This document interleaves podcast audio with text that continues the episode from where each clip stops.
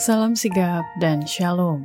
Renungan kita pada hari ini, Kamis 19 Oktober 2023, berjudul Zakaria dan Elizabeth bersuka cita dalam seorang putra.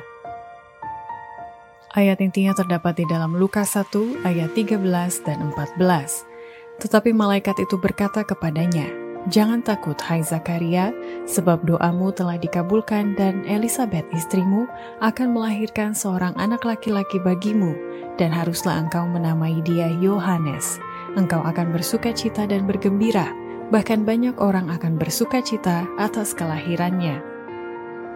Pena Inspirasi menuliskan yang dimaksud dengan judul renungan kita pagi ini, Zakaria dan Elizabeth bersuka cita dalam seorang putra adalah sebuah panggilan kehidupan yang praktis agar kita senantiasa tetap berusaha untuk menjadi orang yang bahagia sebagai faktor yang menunjang kebahagiaan sejati dan sarana untuk memulihkan hubungan kita secara vertikal kepada Tuhan dan horizontal dengan sesama sebagai berikut.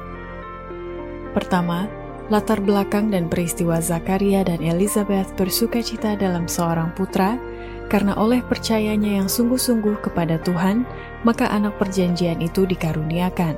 Hidup kerohanian mereka dilahirkan, dan barulah mereka sanggup untuk melakukan pekerjaan kebenaran. Lahirnya seorang anak bagi Zakaria, seperti lahirnya anak Abraham dan anak Maria, haruslah mengajarkan suatu kebenaran rohani yang besar, suatu kebenaran yang tidak gampang kita pelajari dan lekas melupakannya. Dalam diri kita sendiri, kita tidak sanggup berbuat sesuatu perkara yang baik, tetapi apa yang tidak dapat kita perbuat akan diadakan oleh kuasa Allah dalam tiap-tiap jiwa yang menyerah dan percaya. Oleh percayalah anak perjanjian dikaruniakan. Oleh percayalah pula hidup kerohanian dilahirkan, dan kita disanggupkan untuk melakukan pekerjaan kebenaran. Kedua, Latar belakang dan peristiwa Zakaria dan Elizabeth bersuka cita dalam seorang putra karena nubuatan kedatangan Mesias sudah disampaikan 500 tahun sebelumnya dan termasuk kelahiran Yohanes Pembaptis yang akan berseru-seru di padang gurun untuk mempersiapkan jalan bagi Mesias. 500 tahun sebelumnya, Gabriel sudah memberitahu kepada Nabi Daniel masa nubuatan yang berlangsung hingga kedatangan Kristus. Pengetahuan bahwa akhir masa ini sudah dekat telah menggerakkan Zakaria untuk mendoakan kedatangan Mesias itu. Kini justru utusan yang telah menyampaikan nubuatan itu sudah datang untuk mengumumkan kegenapannya.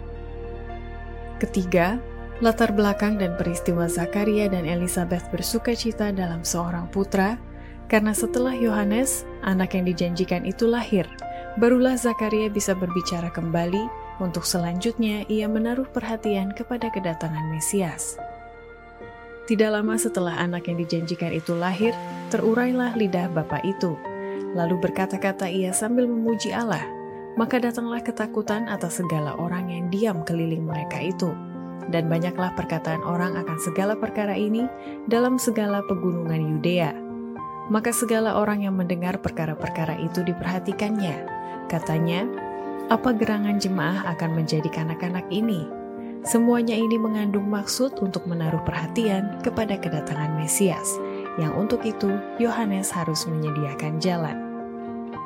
Keempat, latar belakang dan peristiwa Zakaria dan Elizabeth bersuka cita dalam seorang putra, karena Zakaria sudah mengetahui nubuatan tugas anaknya itu yang akan berjalan terlebih dahulu di hadapan Tuhan Yesus untuk menyediakan jalan baginya roh suci hinggap atas Zakaria, dan dalam ucapan yang indah ini, ia bernubuat tentang tugas anaknya.